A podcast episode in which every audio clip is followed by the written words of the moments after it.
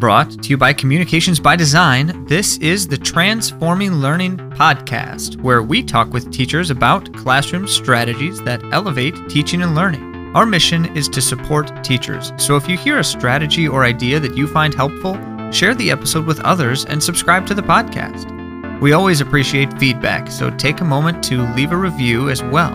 You can dive deeper into our resources and services or connect with our instructional coaches immediately by visiting cbdconsulting.com slash elevateedu. We hope you enjoy. Welcome to episode two. I'm Zach Ripley, and I just want to share briefly about collaboration and specifically professional collaboration among teachers.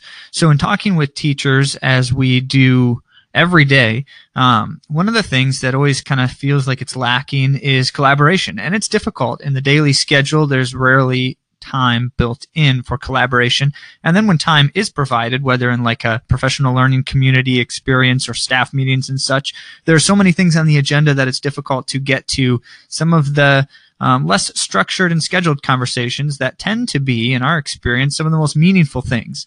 So what I want to do today is simply give you three questions, um, three questions that you can ask one another as teachers talking to teachers that can produce and yield some highly beneficial and dynamic conversations, as well as just new and different ideas. So here are some questions to consider that uh, you could ask another, or that you could um, have others ask you, depending on what you would like to accomplish. So question number one, what areas are you hoping to improve? it is an incredible thing to hear another teacher talk about things that he or she is trying to better.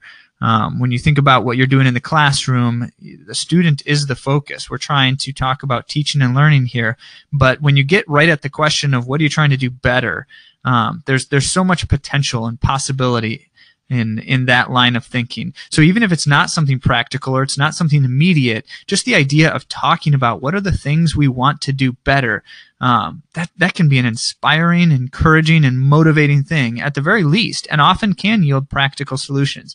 So what are what are some areas that you are trying to or hoping to improve? Next question: What are some of the biggest challenges for you. So it, it might be a similar kind of conversation, but thinking about the challenges um, can also often yield uh, potential solutions and practical ideas. And more than anything, as a teacher, you likely experience similar or if not the same challenges as another teacher, regardless of the subject area, grade level, um, actual material and content or other obstacles. So, what are some of the biggest challenges for you? And just talking talking through that at the very least to have someone with whom you can empathize and can empathize with you. And the final question is, what are some of your students' favorite units, lessons, projects? Or you could say, what are some of your favorite units, lessons, or projects, activities?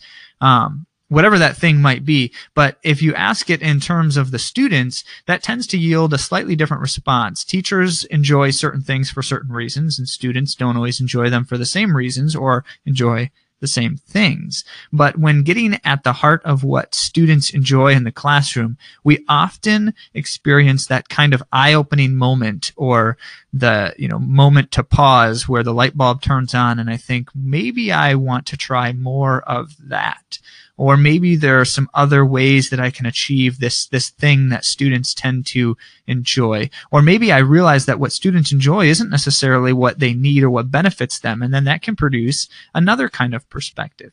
So the idea here is just trying to help support you as a teacher in your efforts to collaborate with other teachers. And if you're an, an administrator or a building leader or some other kind of support role in the school, this can be another kind of conversation that has um, significant implications for you as you're talking with teachers.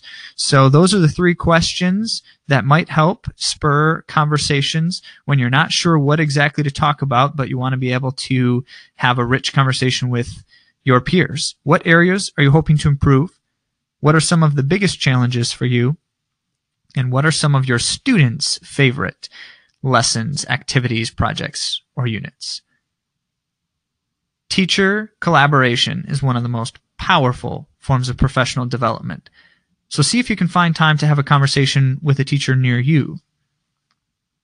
Thanks for listening to Transforming Learning by CBD. Continue the conversation with us by visiting cbdconsulting.com slash elevateedu, where you can contact a coach immediately or browse more resources like this one. For more podcast episodes, visit anchor.fm slash cbd podcast or subscribe to us on your favorite podcast app. Help us get the word out by leaving a review and rating, as well as sharing on your favorite social media platform. Remember to tag at CBD Consulting.